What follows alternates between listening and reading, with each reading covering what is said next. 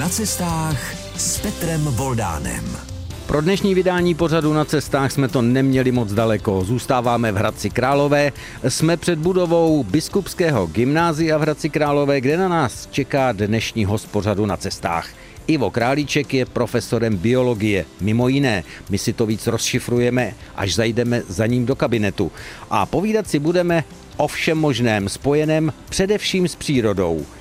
Vlastně se podíváme, když to řeknu v nadsázce, ze školního kabinetu až třeba na vrcholky hor v Peru. Ale nejenom to, budeme cestovat i za tulipány nebo za přírodou Orlických hor. Tak vzhůru za Ivo Králíčkem do jeho kabinetu v Biskupském gymnáziu. Jsme na cestách a vy zůstaňte s námi. Jsme na cestách a jak už jsem řekl, teď už jsme v patře Biskupského gymnázia v Hradci Králové. Jsme na cestách a budeme na cestách i s Ivo Králíčkem, biologem, který učí jak na Biskupském gymnáziu, tak také na Královéhradecké univerzitě. Já to nebudu rozšifrovávat, protože vaši žáci a posluchači to vědí. Naši posluchači ti budou spíš zvědaví na to vaše cestování. Já sáhnu do svého kufříku, který už naši posluchači znají. Otevřu a vyndám rekvizitu, to vy víte, co je. Tuším. Předpokládám, že by to měla být replika lamy. Je to zase chlupatá replika lamy. No a než se dostaneme do toho Peru, je to pro vás nejzajímavější zatím destinace? Rozhodně je to jedna z těch velmi zajímavých destinací, z těch, kterých jsem vlastně navštívil. My jsme řekli, že jste kantor, tedy profesor na střední škole, ale to znamená, že vy vlastně máte zúžený prostor pro to cestování jenom na prázdniny, nebo ne? Je to tak. Na druhou stranu zase pro nás, pro učitele, je výhoda, že ty prázdniny jsou relativně dlouhý, trvají necelý dva měsíce. A těch eh, míst, kdy máme volno, je celá řada. Takže i v těch zimních nebo podzimních měsících se dá najít prostor pro to, aby člověk mohl někam vycestovat. Kdy jste zjistil, že vás baví jednak ta fauna i ta flora, že to je ten směr, kterým se vydáte? Mám pocit hodně brzy už na Sbíral jste broučky nebo motýly? Úplně ne, spíš ty kytičky. Já jsem vždycky zůstal Kytičky. u těch rostlinek. Mám pocit, že už možná i na prvním stupni někdy. Když eh, vezmeme třeba blízkou lokalitu, jsme na cestách, ale nemusíme vždycky tisíce kilometrů, lokalitu, kterou pod tím názvem na plachtě budou znát hlavně posluchači z Hradce Králové a okolí, tak jsem kdesi narazil na to, že jste psal, že už přichází ten čas kudlanky a křižáků pruhovaných.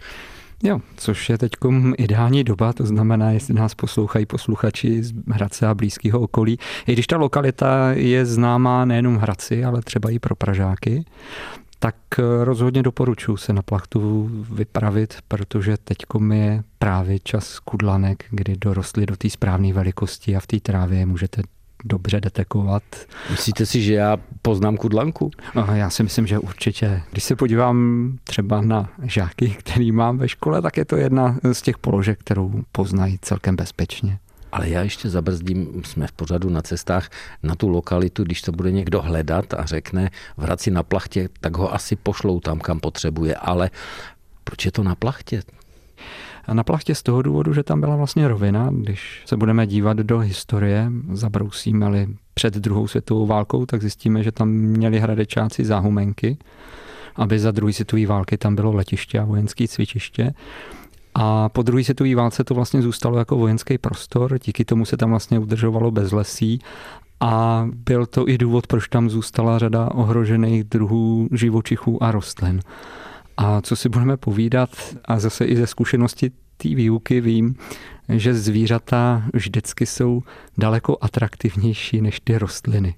A když učím biologii a jestliže učím zoologii, tak to má daleko větší takový efekt, dopad, než právě třeba ta botanika.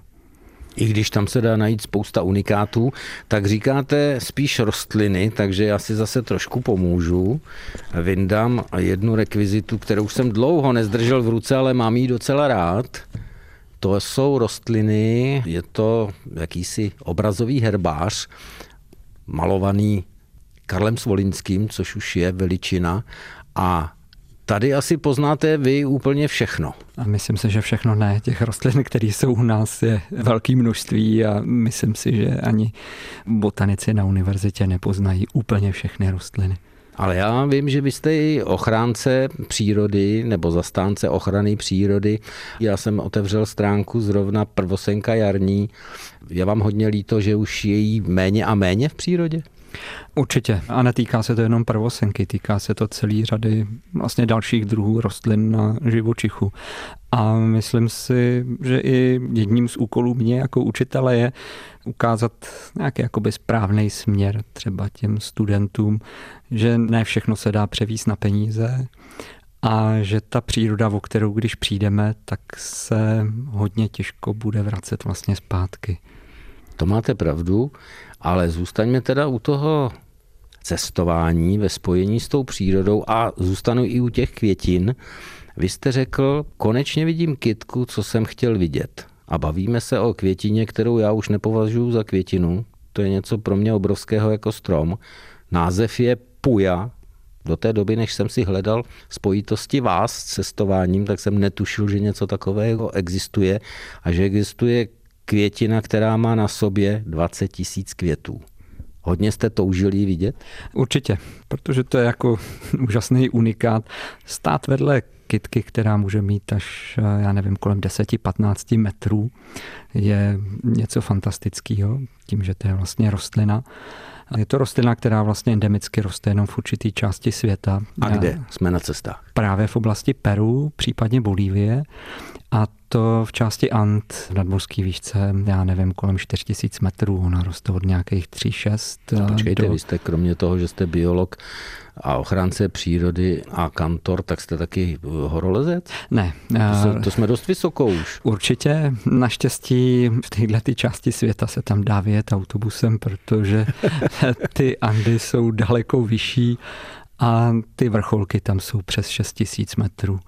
Takže 4000 metrů v Peru není žádná velká výška. Vzpomenete si nebo oživíte si ten pocit, když jste v dalekém Peru zahledl tu rostlinu poprvé, ten první pocit, když jste ji viděl, jak jste potom toužil? To je takový modrý Mauricius biologu, není? Určitě. Taková satisfakce nebo uspokojení a i radost toho, že člověk ji může vidět, že se k ní dostane, že si na ní může šáhnout. Takže vám nevadily ani ty tisíce kilometrů a desítky hodin cestování? Určitě ne, protože my jsme ji viděli vlastně až na konci cesty Peru, nebo co jsme absolvovali, my jsme byli skoro měsíc a tohle bylo vlastně v tom posledním týdnu, že jsme se dostali právě úplně do těch vyšších nadmorských výšek a měli jsme to vlastně zpříjemněný velmi pěknými destinacemi, které mě překvapily a kde jsem toho tolik vlastně neočekával a naopak člověk objevil řadu zajímavých živočichů, který ho překvapili. Říkáte živočichů, začali jsme unikátní rostlinou, Dá se ta rostlina nějak našim posluchačům připodobnit vizáží k nějaké květině, kterou by mohli znát? Ve velmi zmenšené třeba podobě? Určitě dala. Je to rostlina, která patří do čeledí bromeliovitých. Jestli někdo zkoušel doma pěstovat třeba ze zbytku ananasu, z té chocholky, kterou mm-hmm. občas ten ananas má, napěstovat si vlastní rostlinku, tak ananas patří do stejné skupiny. Aha, tak to už jsem víc doma. A tím pádem vlastně ty listy vypadají hodně podobně. Tak to jo, ale představte si, vážení posluchači pořadu na cestách, že se letíte podívat na ananas, který má 10 až 15 metrů a který kvete zhruba 20 tisíci kvítky. No, to už je pořádný ananas. Já bych tady možná ještě dodal, co je naprosto třeba úžasného, tak to je rostlina, která kvete jenom jednou za život. Takže ona v momentě, kdy vykvete, třeba po těch 80 letech, protože její život... Ona vykvete jednou za 80 let? Mm-hmm, ta vlastní rostlina kvete plus minus jednou jedinkrát za svůj život. A jak dlouho? Kvete celý rok, celý protože rok. na to, aby se otevřelo těch 20 tisíc květů, to trvá relativně dlouhou dobu. A tak si nechává záležet, protože v momentě, kdy odkvete, tak vlastně odumře. Tak já už začínám chápat, proč jste tak toužil vidět takovou rostlinu, protože to by mě zajímalo i víc než Adéla, která nevečeřela, rostlina, která kvete jednou za svůj život, jednou za 80 let, tak to je teda unikát. Plus minus, jo. Ta životnost je 50 jasně, až 100 let, uvádí se průměrně třeba po 80 letech, že vykvetou. Každopádně je to zvláštnost a budu hrozně rád, pokud se nám podaří najít fotografii, abychom ji našim posluchačům pořadu na cestách ukázali i na našich webových stránkách. Ale zůstaňme ještě v Peru. Já teď otvírám knížku Petra Horkého Neznámá země a tady jsem našel záběry právě z Peru, a jsou tady záběry, které připomínají ony různé spojitosti se říší Inků a jsou tady záběry letecké na nějaké archeologické objekty. A já vím, že vy jste je viděl také z výšky. Něčím podobným jste tam létal, jako je letadelko Káně. Nic moc velkého. jo. To se týká obrazců, které jsou nad planinou Naska. Jsou to vlastně obrazce, který vytvořila kultura, která tady byla někdy před naším letopočtem a jsou unikátní tím, že jsou viditelný prakticky jenom z toho letadla. Je to jedna z atrakcí, která se dá navštívit, která rozhodně jakoby stojí za to. Oni jsou udělaný v současné době v jakýsi náhorní plošině, která má charakter takový polopouštní krajiny. Značná část Peru je část, která má sopečný základ, takže vlastně povrch je relativně tmavý, ale vnitru se schovávají bílé horniny. A v momentě, kdy si pořádně rýpnete do té země, tak jste schopni udělat nějaký takový výrazný bílý rýhy, který teda z toho letadla jsou vidět. No jen ty rýhy jsou relativně široký, mám pocit, že kolem metru a hluboký, já nevím, nějakých 20 cm, takže vlastně... Tak to jsou takové příkopy trošku.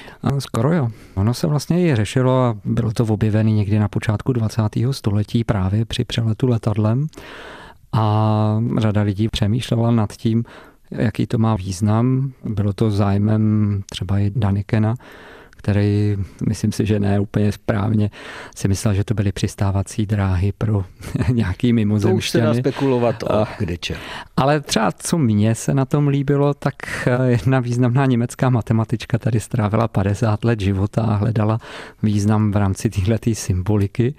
Takže protože moje druhá probace je matematika, tak eh, se dá spojit zkoumání i různých takových obrazců, třeba právě s matematikou.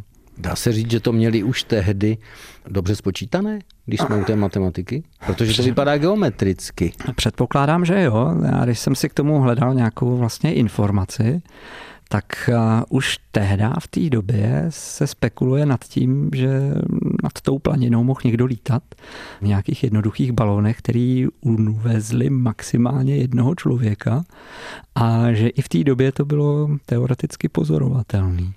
Takže vlastně jsme spatřili jako lidé mnohem později než ptáci něco unikátního, co potvrzuje některé epizody naší historie. Jako lidstva, myslím. Teď. Mm-hmm, předpokládám, že jo.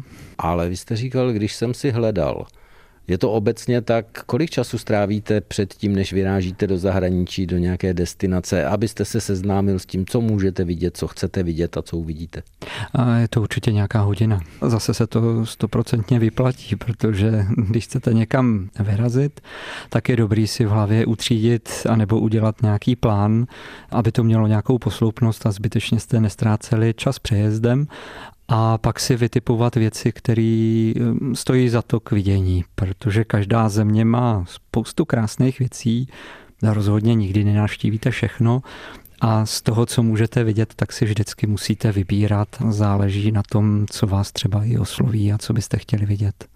A pak je člověk naštvaný, když zjistí, že byl dva kilometry od něčeho, co by bylo fajn vidět, ale on o tom netušil. Přesně tak, ale zase někdy to může být důvod, proto se do té země vypravit třeba po druhý. Vypravil jste se někdy do eh, nějaké zajímavé země dvakrát? Určitě. Příklad? Tak určitě to byly země, které jsou v okolí. Třeba Lofoty, země je teda Norsko, nebo Švýcarsko. Čím vás dostali Lofoty? Lofoty mě dostaly zase úplně jiným typem krajiny, která není pro nás až tak typická, to především tundrou. A zároveň i nádhernými zálivy, které tam jsou. Říká Ivo Králíček dnešního pořadu na cestách, se kterým cestujeme za florou, faunou, ale také trochu třeba archeologií, ale někdy vyráží i na zcela prozaická místa s prozaickým cílem.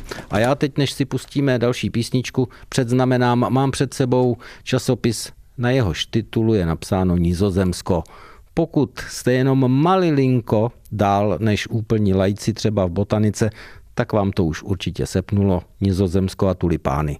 Takže až po písničce. Jsme na cestách, jsme na cestách s biologem, kantorem z Biskupského gymnázia v Hradci Králové Ivo Králíčkem a já už jsem vás vlastně nasměroval, o čem bude teď řeč, Nizozemsko a tulipány. Není to oproti té rostlině, která se jmenuje puja z vrcholku nebo z velkých výšek v Peru trošku obyčejná rostlinka? Myslím si, že ne. Každá rostlina je unikátní a něčím zajímavá, takže já bych neřekl, že bude nezajímavá a musím vás i jako pochválit za to, co jste zvolil. Teoreticky ne, ani tak Se mi nestávalo ve škole, že by mě tak chválili. to si vážím, chválí mě profesor a ve vysílání. Ani ne tak od půji, jako od eh, těch geoglyfů na té nasce, protože tam je to taková krásná rovina a Nizozemsko je vlastně taky taková rovina, akorát daleko zelenější. Čím jsou pro vás jako pro botanika zajímavé tulipány? Čistě jednoduše dají se dělat velmi dobře květní vzorce. To je praktická aplikace do školy. Co je květní vzorec? Květní vzorec je, že ten květ jako velmi dobře rozeberete a můžete žákům ukázat jednotlivé části květu, z kterých se vlastně skládá. A to by mě nenapadlo, protože je to velké, názorné a ty blizny a okvětní lístky, moci toho víc nepamatuju, zůstanu u toho, se dají docela dobře ukázat. Určitě. Jezdíte opravdu jenom po světě tak, že se díváte po těch květinách pod nohy, anebo koukáte, co kolem vás létá, jaké ptactvo, protože vím, že třeba eh, dáváte i na internetu ptačí hádanky, anebo se občas mrknete i, jak je teplá voda v moři, že byste se vykoupal? Přiznám se, že ty rostlinky a zvířata upřednostňuju. Vítězí. Přesně tak. Takže v moři hledáte medúzy a ne, jak se dá tam plavat. Mm-hmm. A když nemusím, tak se nekoupu. Když nemusím, tak se nekoupu, to je výborné. Takže ta profese vám vlastně prorůstá skoro do všeho. Určitě. A ta příroda je všude, takže Příroda je všude. My jsme nakousli z těch eh, cestovatelských cílů možných eh, tady ve východočeském regionu už tu plachtu, což se mi hrozně líbí, jako ten název. Vlastně Jindřich Plachta, profesor Matulka a jsme u motýlů. A jsme zase ve škole, motýlová sbírka, cesta do hlubin Študákovi duše a zůstáváme v tom našem regionu, protože Jaroslav Žák, který eh, pro Martina Friče připravil vlastně podklad pro tenhle ten film, učil na gymnáziu v Jaroměři, takže my se pořád pohybujeme, jak mi to připadá, v kruhu. Určitě a dobře a ty motýly jsou i hezky spojený právě zase s plachtou. Netuším, jestli na to nahrádíte, ale jeden z modrázků je s chodou okolností tam vázaný na krvavec toten. Je to jeden z těch velmi vzácných modrázků, kvůli kterým se tam dělali některé ochranářské opatření a je to jedna z mála lokalit ve východních Čechách, kde se vyskytuje. A má strašně zajímavý i životní cyklus, protože ty jeho housenky jsou odnášeny vlastně do mravenišť a mravenci se potom o ně celku hezky starají. To je zajímavé, objevné, ale já jsem vás chtěl z plachty původně dostat do Orlických hor, protože přirozené lesní porosty buku v Orlických horách a s tím spojené, věřte, nevěřte, že to má spojitost, měření v Nepálu, to je pro mě další otazník. Nejenom cestovatelský. Určitě, protože kromě toho, že učím na gymnáziu, tak učím i na univerzitě. A v rámci výuky na fakultě je potřeba realizovat nějakou vědeckou činnost tak jsem před pár lety dostal možnost a nabídku dělat výzkum právě na porostech buku v Orlických horách a vlastně na těch starých původních eh, bukových porostech. Byla to celku zajímavá práce, protože člověk si jednak vyčistí hlavu, je v přírodě, a zase odzkouší trošku něco nového. Zároveň zjistí, že i ta příroda se do jisté míry mění protože my jsme dávali do souvislosti vývoj těch bukových porostů, tak nás zajímalo třeba i, jak se mění klima. A zjistili jsme, že tam dochází vlastně k posunu, co se týká nárůstu průměrné teploty roční, ale třeba úbytku srážek v těch horských oblastech, což eh, svědčí třeba buku a nesvědčí smrku a je důvodem, proč ty smrkové porosty teď třeba jsou na tom tak, jak na tom jsou, protože v momentě, kdy jsou oslabeny v důsledku deficitu třeba srážek, tak se s nás stanou kořistí třeba pro ty líkožrouty.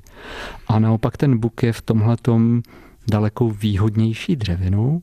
No a když už jsem se naučil určitým základním postupům, co se týká zpracování těch lesních porostů, tak přišla nabídka od eh, pana profesora Vacka, který učí na Zemědělské univerzitě a který byl můj školitelem, dělat vlastně podobný výzkum v Nepálu. Tam právě. mají taky buky?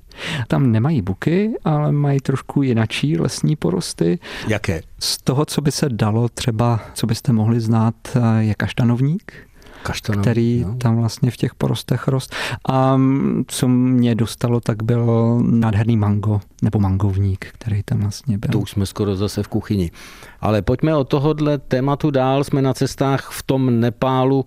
Kromě těch lesních porostů eh, zaujalo vás ještě něco, kvůli čemu bych tam třeba měl jet já, anebo naši posluchači z pořadu na cestách? My jsme měli možnost se dostat potom úplně na jich do takový ty teplejší oblasti. Naštívili jsme Národní park Čitvan, kde jsme de facto dělali taky nějaký podobný průzkum. A tam vlastně ta fauna, flora a především možná fauna, kde jsme se dostali do blízkosti indických nosorožců, byla naprosto úžasná. A pozorovat je ze vzdálenosti pár metrů bylo kouzelný. A v tom Národním parku Čitvan je to vlastně možný. Jsme na cestách, pokračujeme v cestování světem i naším regionem a Českou republikou s Ivo Králíčkem, biologem, kantorem nejenom Biskupského gymnázia v Hradci Králové, ale také Univerzity Hradec Králové přichází ke slovu opět kufřík. Já teď budu trochu šustit a trochu pracovat a přitom se pokusím mluvit. Na stůl kladu jednak zvonek z cestovního kola, a písek. Ale vy víte, proč jsem vyndal zrovna tyhle dvě věci? Jo, asi tuším. My se zase zpátky vracíme k Peru kde jsme navštívili přírodní rezervaci Paracas. Vlastně díky chladnému peruánskému proudu, který ovlivňuje vlastně pobřeží Peru, tak um, tam vzniká krajina, která je silně pouštní až polopouštní. To bylo třeba pro mě takovým jako trošku větším překvapením. Já jsem čekal víc té zeleně a naopak eh, celý to pobřeží má vlastně pouštní až polopouštní charakter. No a my jsme tu oblast chtěli tak jako trošičku líp proskoumat. No a vzhledem k tomu, eh, jak jsme cestovali, přece jenom zase jako eh, ani ve škole úplně tak jako dobře neplatí a já jsem na té cestě byl s mým studentem, takže jsme cestovali tak trošku loukostově. A tím pádem, když jsme vyrazili do pouště, tak jsme volili dopravní prostředek, kterým bylo kolo. Takže na poušti na kole?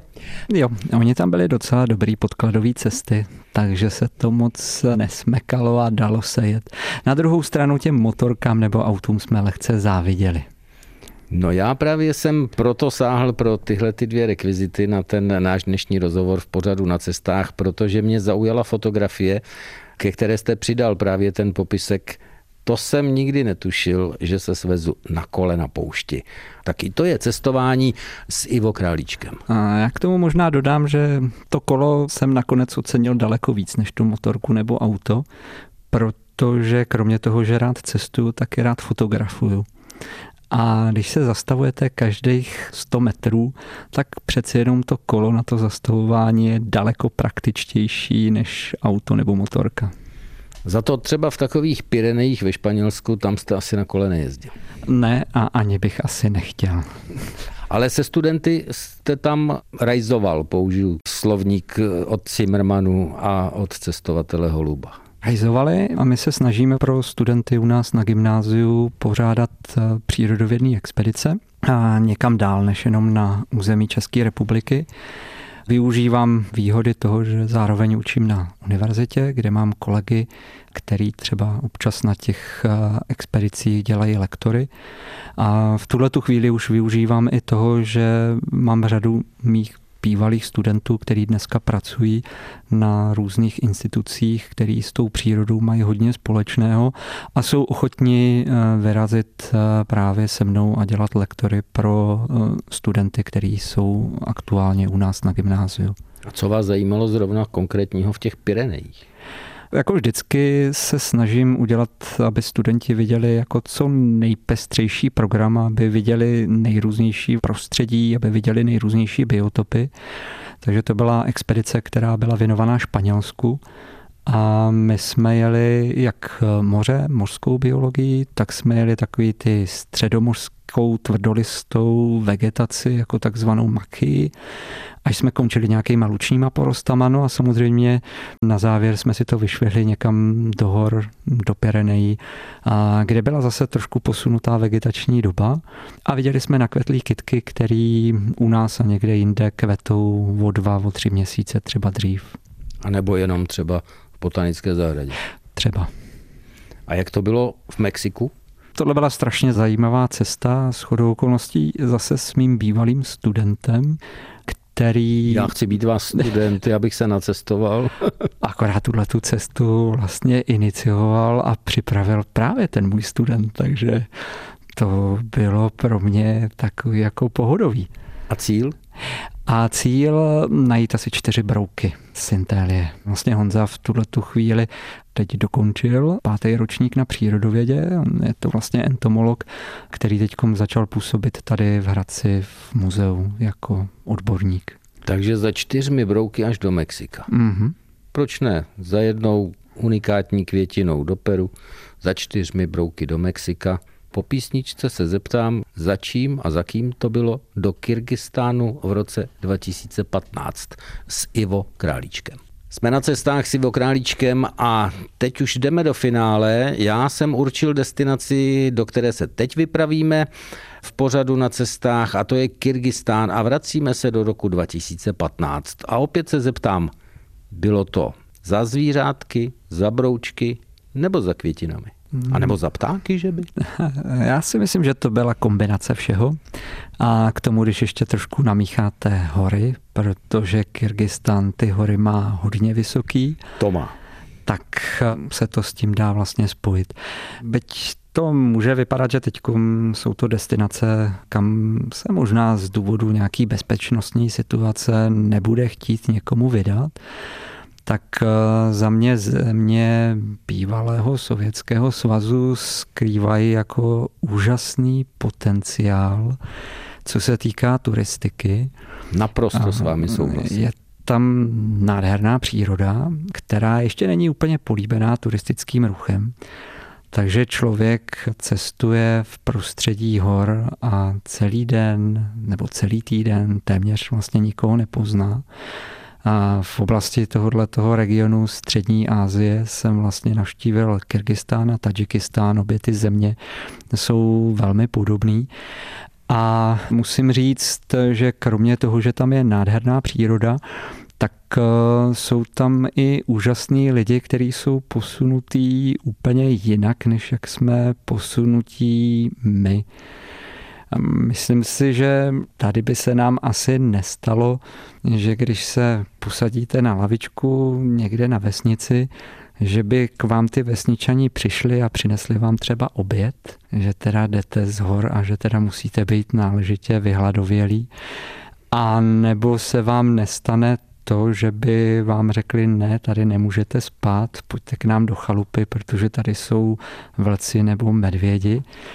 A když jsem tohleto zažil, tak jsem si říkal, nedokážu si představit, že bych já někoho zbalil tady v Hradci, skupinu čtyř lidí, přivedl jí domů, řekl ženě, že teda to jsou hosti, ať nosí na stůl a že teda u nás budou spát. Notabene druhý den nás vybavili ještě nějakým chlebem, domácím sírem na další cestu a když jsme chtěli aspoň nějak se revanžovat, tak říkali, že nepřipadá v úvahu, že to je přeci normální, že když by byli u nás, tak bychom se o ně postarali velmi podobně. Nebyli nikdy u nás. jo. Já to přesně podepisuji, vím, o čem mluvíte jako zpravodaj v těchto těch končinách a měl jsem možnost i do těchto těch zemí zavítat a oni jsou opravdu jiné. Příroda fantastická a spousta překvapení. Možná, že i pro vás jako pro vědce nebo pro kantora v té přírodě pro mě třeba byl obrovským objevem v Azerbajdžánu, že existují stromy, přímo celé lesy, kde roste dřevo, kterému se říká železné dřevo. Špalek o průměru 40 cm, délky skoro metr, když se hodí do vody, tak klesne ke dnu, protože to dřevo je tak těžké, že vůbec neplave. Z něj něco vyrobit je velice složité. Tak to je jenom můj takový příklad eh, ze setkání s přírodou z těchto těch exotických končin a eh, vůbec se nedivím, že vás třeba ten eh, Kazachstán a Kyrgyzstán a Tadžikistán, že vás tyhle ty země zaujaly. Ale teď mě napadá, kde jste byl vůbec poprvé? Co se týká těch vzdálenějších zemí, tak to byl vlastně Ekvádor. Měl jsem vlastně možnost díky přírodovědcům, který eh, vlastně fungují tady v Hradci, se dostat do této země. Už to bude možná nějakých 15 roků. A poprvé vlastně se dostat i do tropického deštního lesa a naprosto mě uchvátil, protože my jsme pluli téměř den po proudu jedné z těch větších řek, která je přítokem Amazonky. Řeka se jmenuje Rio Napo, je to jedna z větších řek právě v Ekvádoru. A s místníma v tropickém deštném lese jsme strávili asi týden, na který nikdy jako nezapomenu. No teďka si pamatuju, jak jsem ležel v hamace, vzpomínal, že v té době jsem tam byl v době, kdy se u nás učilo a díky tomu, že mě pan ředitel uvolnil, tak jsem měl možnost tuhle tu zemi v těch zimních měsících poznat. A když jsme byli u těch místních indiánů, tak jsme byli překvapeni, jak vypadají mladě a kolik jim je roku.